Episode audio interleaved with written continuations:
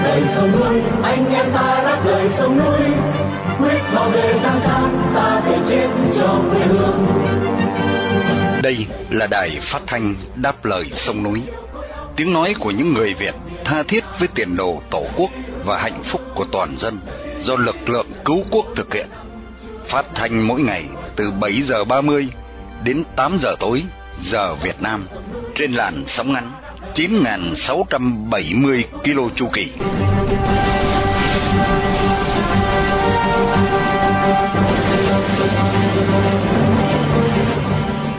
Hướng Dương xin kính chào quý khán giả. Hôm nay thứ năm ngày mười tám tháng năm năm hai nghìn không trăm hai mươi ba và là buổi phát thanh lần thứ bốn nghìn ba trăm tám mươi bảy của Đài Đáp Lại Sông Núi. Trong phần tin tức chúng tôi có những tin chính sau đây. Việt Nam tăng cường khai thác khí đốt ở Biển Đông. Nhà máy Nghi Sơn có nguy cơ ngừng sản xuất vì nợ vay quá cao. Sau phần chi tiết các bản tin, chương trình được tiếp tục với chuyên mục Chuyện nước non mình qua bài viết Những Cái Đầu Gỗ của tác giả Lâm Công Tử. Giữa chương trình được tiếp nối với chuyên mục Đất nước đứng lên qua bài viết Từ chuyện bầu cử, nhìn sang Thái Lan ngẫm về Việt Nam của tác giả Phạm Phú Khải. Và sau cùng chương trình sẽ được kết thúc với bài bình luận của Hạo Nhiên với tựa đề Tham nhũng trong các chế độ độc tài đảng trị. Đặc biệt buổi phát thanh hôm nay được sự bảo trợ bởi một người ẩn danh cư ngụ tại Queensland, Úc Châu trong danh sách lịch vàng ba trăm sáu mươi lăm ngày năm hai nghìn không trăm hai mươi ba, đồng thời để vinh danh anh Phạm Văn Trội, một người Việt yêu nước đang bị giam cầm trong ngục tù cộng sản. Mở đầu chương trình, mời quý thính giả theo dõi phần tin tức sẽ được Hoàng Ân và Miên Dương trình bày sau đây.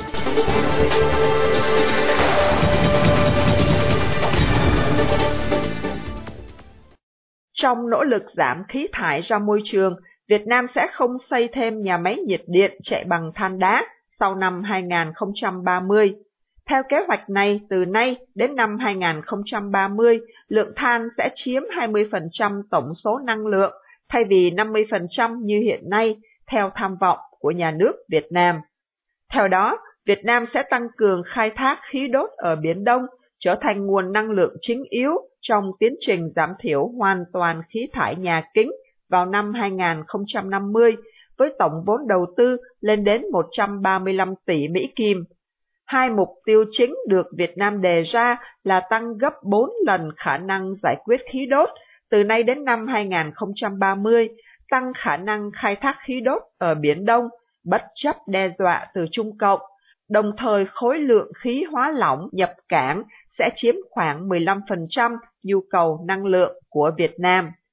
Việt Nam dự trù xây thêm mười lăm nhà máy điện từ khí hóa lỏng từ nay cho đến năm hai nghìn không trăm ba mươi lăm. Tuy nhiên, nhiều chuyên gia nhận định là cả hai mục tiêu về khí đốt đều gặp nhiều trở ngại lớn. Thứ nhất, việc nhập cảng khí hóa lỏng có thể phải chịu chi phí cao trong bối cảnh nhu cầu thế giới gia tăng. Thứ hai, việc khai thác khí đốt ở Biển Đông thường xuyên chịu áp lực và sự quấy rối từ Trung Cộng, vì Trung Cộng đòi chủ quyền hầu hết trên Biển Đông và trong đường lưỡi bò, và thường xuyên phản đối các nước láng giềng khai thác dầu khí trong khu vực này. Một quan ngại khác được nêu lên là nếu ký không đủ hợp đồng khí hóa lỏng, thì đương nhiên là Việt Nam sẽ sử dụng trở lại than đá để giảm thiểu việc trả giá cao như vậy. Kế hoạch này không nêu chi phí tính toán cho việc nhập khí hóa lỏng. Riêng tập đoàn Petro Việt Nam không hề bình luận gì về khả năng ký kết các hợp đồng mua bán khí hóa lỏng. Nhà máy lọc dầu Nghi Sơn lớn nhất Việt Nam đang trực diện với nguy cơ phải ngừng sản xuất vì không đạt được thỏa thuận tái cấu trúc tài chính để trả nợ trước tháng mười một tới đây. Thông tấn xã Nikkei Asia loan tin trên vào ngày mười bảy tháng năm, trích dẫn phát biểu của Tổng Giám đốc người Nhật Hasegawa So là nhà máy nói trên đang cần thêm hỗ trợ về tài chính của hai chính phủ Nhật Bản và Việt Nam. Cần biết là cứ vào mỗi tháng năm và tháng mười một, nhà máy Nghi Sơn phải thanh toán các khoản nợ vay mượn. Khoản thanh toán ba trăm bảy mươi lăm triệu Mỹ Kim cho tháng năm này đã có. Tuy nhiên, đến tháng mười một, nhà máy phải thanh toán hai trăm bảy mươi bảy triệu Mỹ Kim đang gặp khó khăn. Hiện nhà máy Nghi Sơn và các ngân hàng đang đàm phán kế hoạch tái cấu trúc nợ nần. Phía cho vay đề nghị gia hạn thêm ba năm cho thời gian thanh toán khoản nợ hai tỷ Mỹ Kim. Đối với đề nghị này, cả bốn nhà đầu tư vào liên doanh phải đồng thuận với kế hoạch. Tuy nhiên, tập đoàn Petro Việt Nam chưa đồng ý vì cần có sự chuẩn thuận của cấp cao hơn là Bộ Công Thương Việt Nam. Theo một nguồn tin, các nhà đầu tư nước ngoài trong dự án liên doanh chín tỷ Mỹ Kim này gồm Idemitsu Kosan, Kuwait Petroleum Europe, Mitsui Chemical đã có thư đề nghị nhà nước Việt Nam chuẩn thuận kế hoạch vừa nêu. Hà Nội dường như hiểu rõ đối tác Nhật Bản không thể để cho nhà máy phải đóng cửa vì những hệ quả ngoại giao và kinh tế của biện pháp này. Cần biết là nhà máy lọc dầu Nghi Sơn bắt đầu hoạt động vào năm hai nghìn không trăm mười tám với công suất thiết kế hai trăm nghìn thùng dầu thô mỗi ngày. Tuy nhiên, nhà máy này đã hoạt động chừng mười phần trăm công suất đó và cung ứng cho thị trường trong nước từ ba mươi phần trăm lượng xăng dầu tiêu thụ. Nếu nhà máy ngưng sản xuất, sẽ dẫn đến tình trạng thiếu hụt nghiêm trọng xăng dầu ở Việt Nam.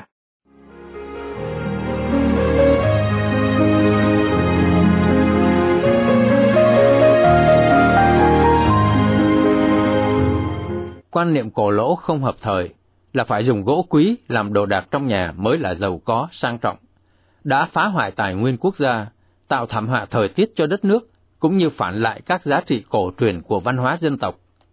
Trong tiết mục Chuyện nước non mình, chúng tôi xin gửi đến quý thính giả Đài Đáp Lại Sông Núi bài viết có tựa đề Những Cái Đầu Gỗ của Lâm Công Tử sẽ được Vân Hà trình bày để tiếp nối chương trình phát thanh tối nay.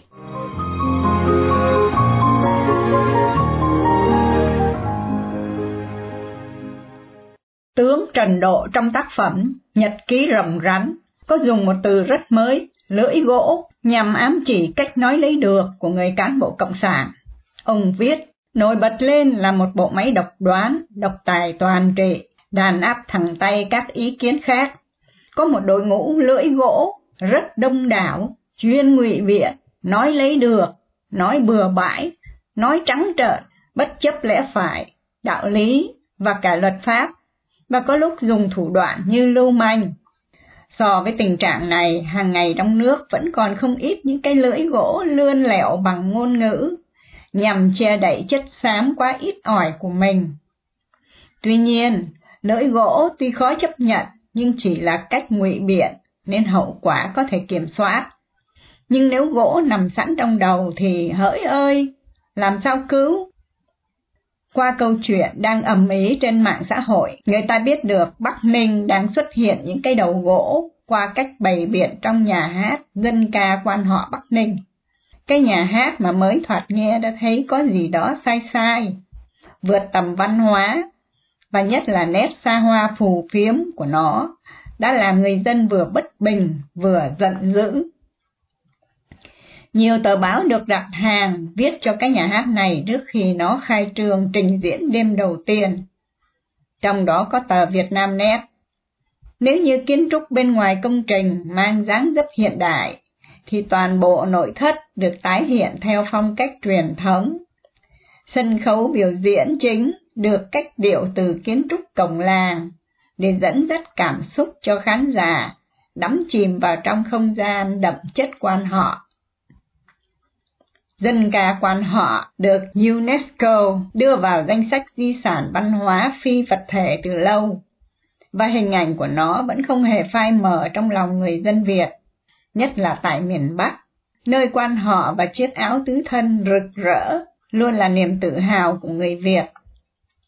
Quan họ sống cùng và sinh hoạt với nhân dân Kinh Bắc như người miền Nam với câu vọng cổ, như người miền Trung với hát bà chòi hay nhạc cung đình Huế. Quan họ không phải chỉ hát với nhau mà còn gần gũi hơn trong những dịp làng này giao lưu với làng khác, mượn câu quan họ để kết nối tình hàng xóm hay thậm chí tình yêu trai gái. Quan họ đặc sắc trong những dịp hội lim, dỗ đền hùng hay lúc thu hoạch mùa màng, trai gái trong làng rảnh rang việc đồng áng. Để bảo tồn và phát triển loại hình quan họ, không thể dùng nhà hát cầu kỳ, hiện đại, sang cả để trình diễn nó, mà ngược lại có thể tiếp tay giết cái phần hồn, phần máu thịt của nó, đó là tính cách cộng đồng, quần chúng. Thiếu cộng đồng và quần chúng, quan họ sẽ nhạt nhẽo và trần trụi, vì người dân miền Bắc từng yêu mến sống cùng với nó. Khó tưởng tượng hát quan họ trên bến dưới thuyền, đậm chất làng xã, được trình diễn cho một tập thể đến xem, chững chạc trong vest tông, đầm hay áo dài dạ hội. Nhà hát dân ca quan họ Bắc Ninh mang dáng dấp của một nhà hát cung đình, không dành cho quần chúng. Những chiếc ghế trong đó được làm bởi làng nghề mộc danh tiếng Đồng Kỵ. Những chiếc ghế lòe loẹt hoa văn, thường thấy trong nhà các quan lớn của triều đình như Nông Đức Mạnh, Lê Khả Phiêu. Những chiếc ghế đại diện cho tầng lớp đại gia phải có trong phòng khách, nhằm nói với người đến thăm sự thừa ăn thừa của của gia chủ. Những chiếc ghế như thế trong một nhà hát mang tính văn hóa, thật không khác gì mặc áo thè đi giày Ý, vừa hợm hĩnh lại không thiếu sự dốt nát văn hóa. Nhưng những nhà thiết kế không nghĩ như thế, vì trong đầu họ toàn gỗ với gỗ. Gỗ càng quý càng tốt. Gỗ định hình cho giá trị nội thất. Gỗ tôn tạo giá trị của người ngồi lên nó. Gỗ chứng minh từ cách đứng đắn của nhà đầu tư, vì chỉ có gỗ mới quý giá và trường cửu. Những cái đầu chỉ biết có gỗ ấy, không thể nghĩ xa hơn. Chẳng hạn như muốn có những loại gỗ nhóm một như thế, thì bao nhiêu hecta rừng bị phá hủy, bao nhiêu cơn lũ lụt sẽ xảy ra, và sự phá hoại ấy có khiến cho khí hậu nóng lên trong những ngày sắp tới. Tỉnh Bắc Ninh chịu trách nhiệm gì khi ký giấy cho phép dùng một số lượng thật lớn gỗ quý Đồng Kỵ trong thiết kế nhà hát này? Đó là chưa nói tới tác dụng ngược của nhà hát dân ca quan họ này. Theo tờ Việt Nam Net, bên cạnh những chiếc ghế Đồng Kỵ thì hệ thống ghế ngồi điều chỉnh cách bố trí, đặt giữa hai ghế một bàn trà. Đây là sự khác biệt trong cách thiết kế không gian nhà hát, rạp chiếu phim. Bên cạnh đó, thay vì hệ thống ghế ngồi hiện đại, tiếng là dân ca nhưng nhà hát được thiết kế thêm một chiếc bàn nhỏ nằm giữa hai chiếc ghế Đồng Kỵ. Và chiếc bàn này dùng để đặt bình và chung uống trà, trong khi khách ngồi thưởng thức dân ca quan họ. Đúng là những cây đầu gỗ, không thể nghĩ xa hơn những khúc gỗ trong đầu. Những chiếc bình và tách uống trà ấy lấy đâu ra mà trà mà uống? Không lẽ khi đi xem hát, người ta mang cả bình và tách uống trà theo để tự phục vụ? Hay nhà hát sẽ thuê thêm đội ngũ vài trăm em, vừa nấu vừa mang trà ra cho khách? Quan họ không cần bàn đèn để tăng thêm hứng thú cho khách như khi nghe ca trù hát nói.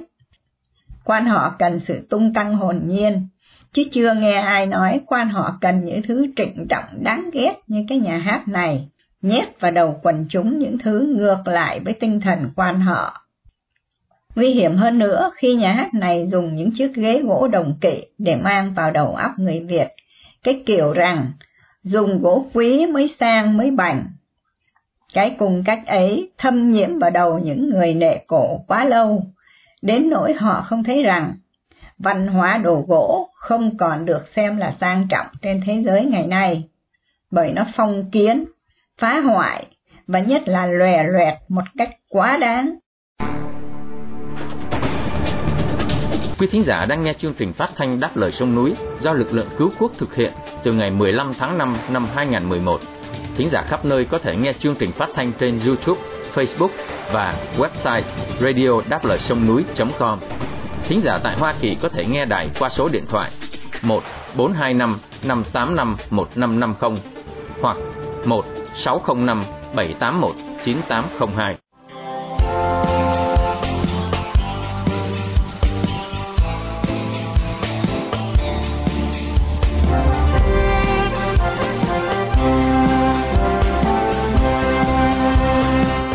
Dưới chế độ độc tài Đảng Trị Cộng sản Việt Nam, dân ta thua các quốc gia trong khu vực về mọi mặt, từ kinh tế đến nhân quyền, từ văn hóa đạo đức đến tự do dân chủ.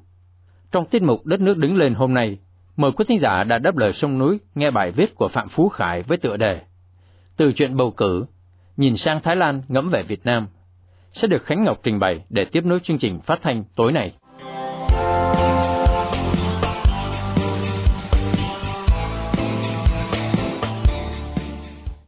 Từ chuyện bầu cử nhìn sang Thái Lan, ngẫm về Việt Nam. Chủ nhật mười bốn tháng năm, người dân Thái đi bỏ phiếu để bầu chọn những người đại diện của mình vào Quốc hội. Bầu cử này rất quan trọng, không những cho đất nước và người dân Thái, mà còn ảnh hưởng đến địa chính trị vùng. Trong nước, nếu đối lập Thái thắng, mà mọi dấu hiệu hiện nay đều cho thấy là như vậy, nền dân chủ tại Thái Lan sẽ được củng cố, và đất nước sẽ đi qua một bước ngoặt mới. Hiến pháp Thái sẽ được viết lại, trong đó vai trò của quân đội sẽ giảm thiểu để củng cố chính trị và giảm thiểu nguy cơ quân đội khuynh loát. Ngoài nước, quan hệ ngoại giao, thương mại và an ninh giữa Thái Lan và Miến Điện, giữa Thái Lan và Trung Quốc cũng như giữa Thái Lan và Hoa Kỳ sẽ thay đổi nhiều nếu là chính quyền dân chủ, không phải quân phiệt. Nhìn chung, không chỉ người dân Thái háo hức chủ động đi bỏ phiếu để thay đổi tương lai đất nước của mình sau hai thập niên bất ổn, bao nhiêu chính quyền và người dân trong vùng và xa xôi cũng trông chờ kết quả bầu cử kỳ này. Lần này năm trăm ghế được bầu lại, trong đó bốn trăm ghế được bầu từ các khu vực bầu cử từng dân biểu, và ứng cử viên nào được nhiều phiếu trước sẽ thắng. một trăm ghế còn lại nằm trong một lá phiếu riêng mà cử tri dùng để bầu trực tiếp cho các đảng chính trị ghi danh. Muốn thành lập chính quyền không phải chỉ cần hai trăm năm mươi mốt ghế trở lên mà là ba trăm năm mươi mốt. Lý do là theo hiến pháp Thái, muốn hình thành chính quyền thì phải có đa số ghế, bao gồm năm trăm ghế hạ viện cộng với hai trăm ghế thượng viện, tức phải có ba trăm năm mươi mốt ghế trở lên. Trong khi đó, hai trăm ghế thượng viện hiện nay, nhiệm kỳ năm năm kể từ năm hai nghìn không trăm mười chín, chưa cần bầu lại, nhưng số ghế này mang tính cách quyết định để các đảng liên minh với nhau hình thành chính quyền. Đây là sự dàn dựng của phía chính quyền kể từ bầu cử năm hai nghìn không trăm mười chín do phía quân đội đưa ra mà đại diện là Thủ tướng Prayut Chan-o-cha hiện nay. Cũng vì nguyên do này nên rất khó để bất cứ một đảng nào chiếm được hơn quá bán ba trăm năm mươi ghế. Cuộc vận động bầu cử tại Thái Lan trong những tuần qua rất là sôi động vì tính cách lịch sử và tầm quan trọng của kỳ này. Trong bao nhiêu điều tích cực và lạc quan này, xin được tóm tắt ba điều đáng chú ý nhất như sau. Một là tính cách trẻ. Phần lớn những người lãnh đạo hay phát ngôn nhân của các đảng chính trị lớn và chung đều khá trẻ.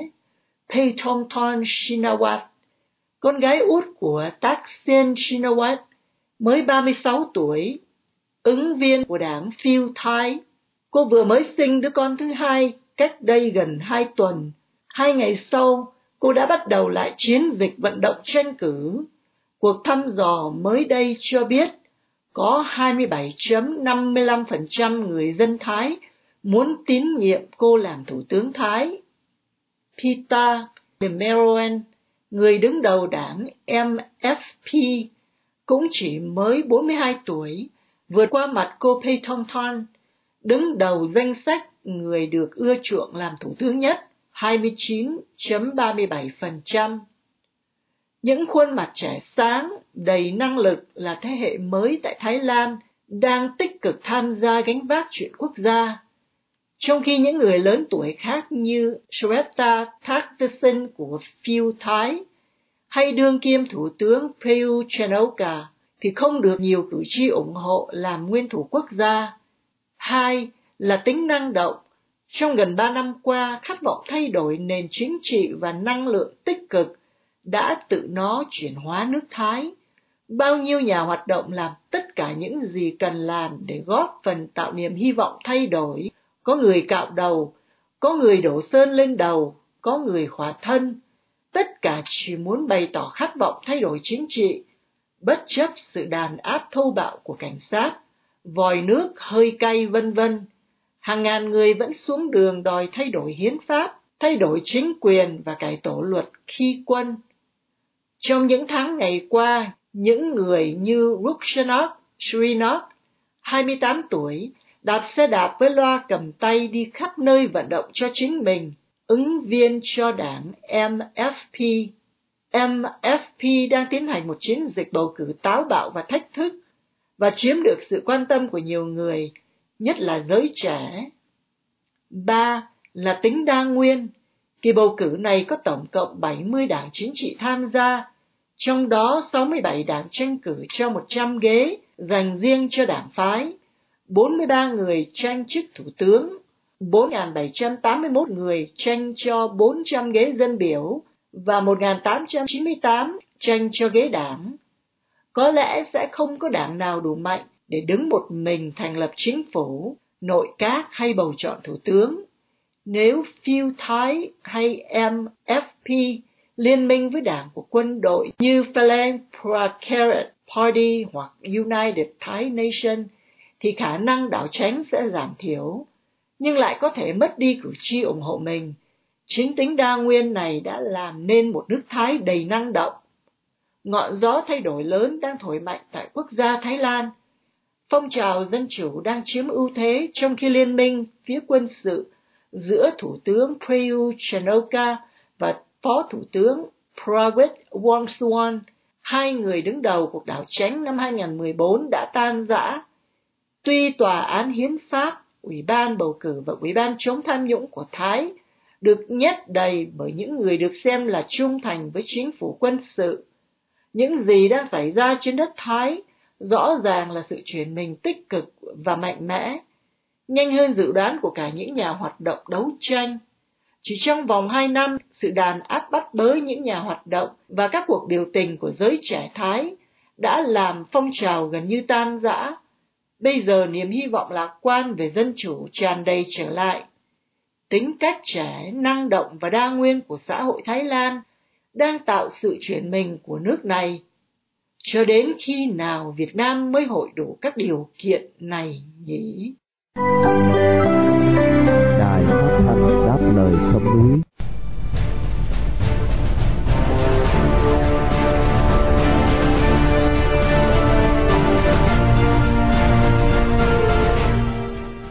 Các chuyên gia quốc tế đồng thuận rằng độc tài đồng nghĩa với tham nhũng. Tiêu diệt độc tài sẽ triệt tiêu tham nhũng và ngược lại. Muốn chấm dứt tham nhũng thì cách duy nhất là dân chủ hóa đất nước mà thôi. Mời quý thính giả đã đáp lời sông núi nghe phần bình luận của Hạo Nhiên với tựa đề Tham nhũng trong các chế độ độc tài đảng trị sẽ được Song Thập trình bày để kết thúc chương trình phát thanh tối nay.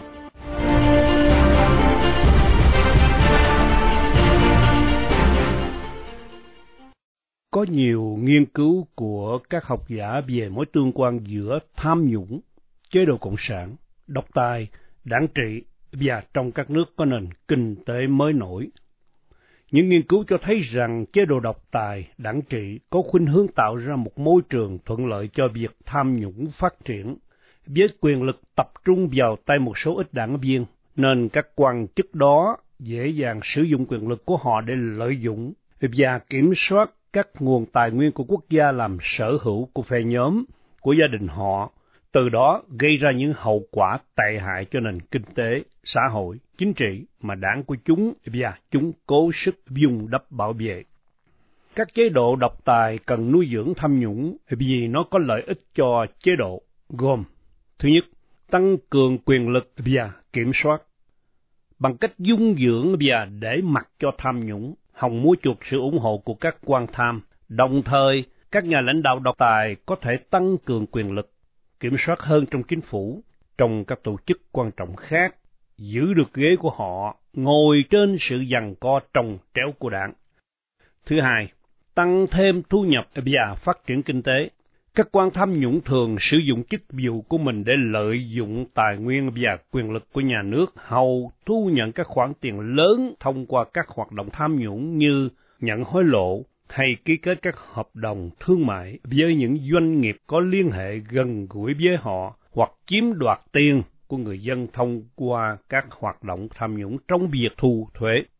Với số tiền thu được từ tham nhũng, các quan tham này có thể tăng cái thu nhập của mình và đầu tư vào các lĩnh vực kinh tế nhằm tạo ra nguồn thu nhiều nữa, nhằm bảo đảm sự phát triển của bản thân và gia đình mình, nhất là trong tình trạng kinh tế đất nước chưa ổn định.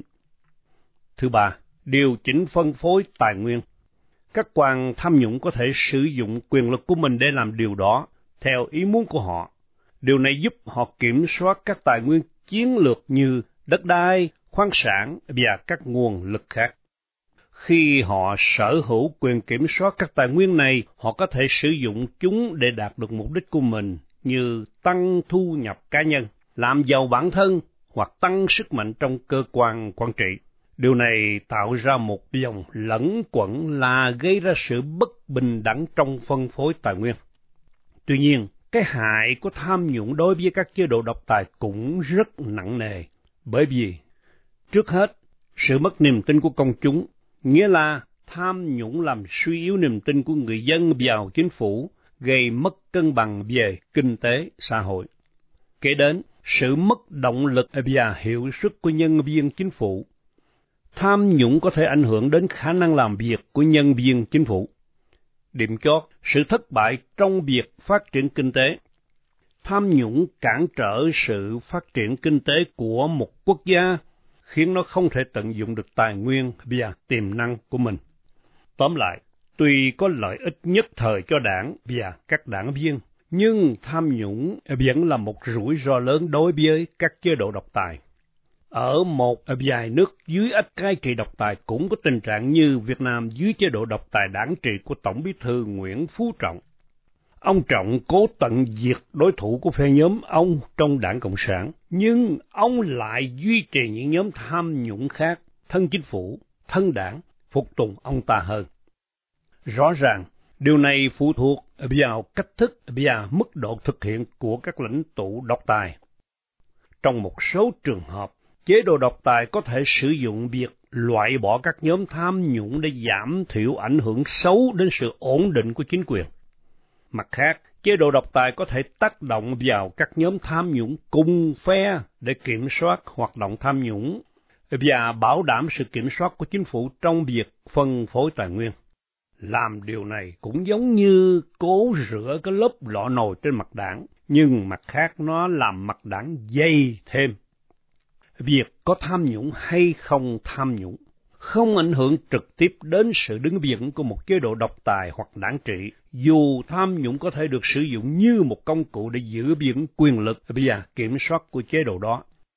Nếu một chế độ độc tài đảng trị hoàn toàn loại bỏ tham nhũng, thì nó sẽ phải tìm cách khác để giữ vững quyền lực, để kiểm soát đảng và xã hội, để kiểm soát các viên chức và dân chúng. Thay vì tạo nên một chế độ dân chủ, tôn trọng nhân quyền để người dân được sống tự do hạnh phúc, thì chế độ độc tài đảng trị lại dùng bạo lực hoặc tăng cường giám sát mà kiểm soát các quan chức. Nhưng việc sử dụng bạo lực có thể dẫn đến tình trạng đe dọa và ngăn cản hơn nữa quyền tự do của người dân, trong khi tăng cường giám sát có thể mất đi sự riêng tư và tự do cá nhân của mọi người, kể cả đảng viên và dân chúng. Ngoài ra, những phương pháp này không bảo đảm các quan chức sẽ hoạt động trung thực và hiệu quả, mà hy vọng họ sẽ không vi phạm các quy định. Việc kiểm soát và xóa bỏ tham nhũng trong các chế độ độc tài có thể được thực hiện thông qua việc cải cách chính trị, tăng cường giám sát và tính độc lập của các cơ quan chính phủ, hầu tạo điều kiện thuận lợi để các viên chức chính phủ có thể làm việc một cách minh bạch và trung thực hơn.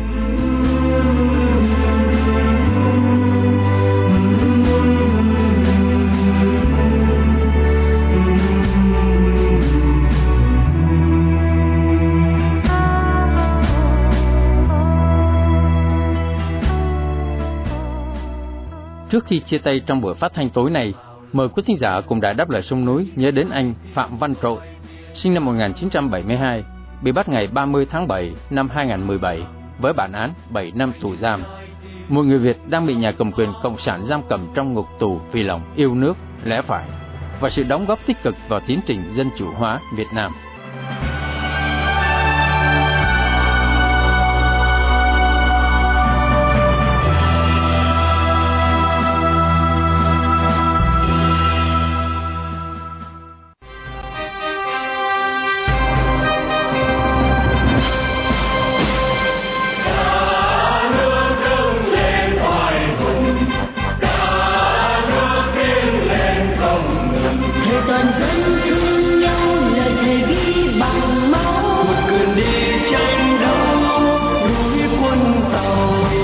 Chương trình phát thanh Đáp Lời Sông Núi hôm nay đến đây là chấm dứt. Hẹn gặp lại quý thính giả trong chương trình tối mai vào lúc bảy giờ ba mươi. Cảm ơn quý thính giả đã theo dõi chương trình. Chúc quý vị một đêm thật bình an. Xin mến chào tạm biệt.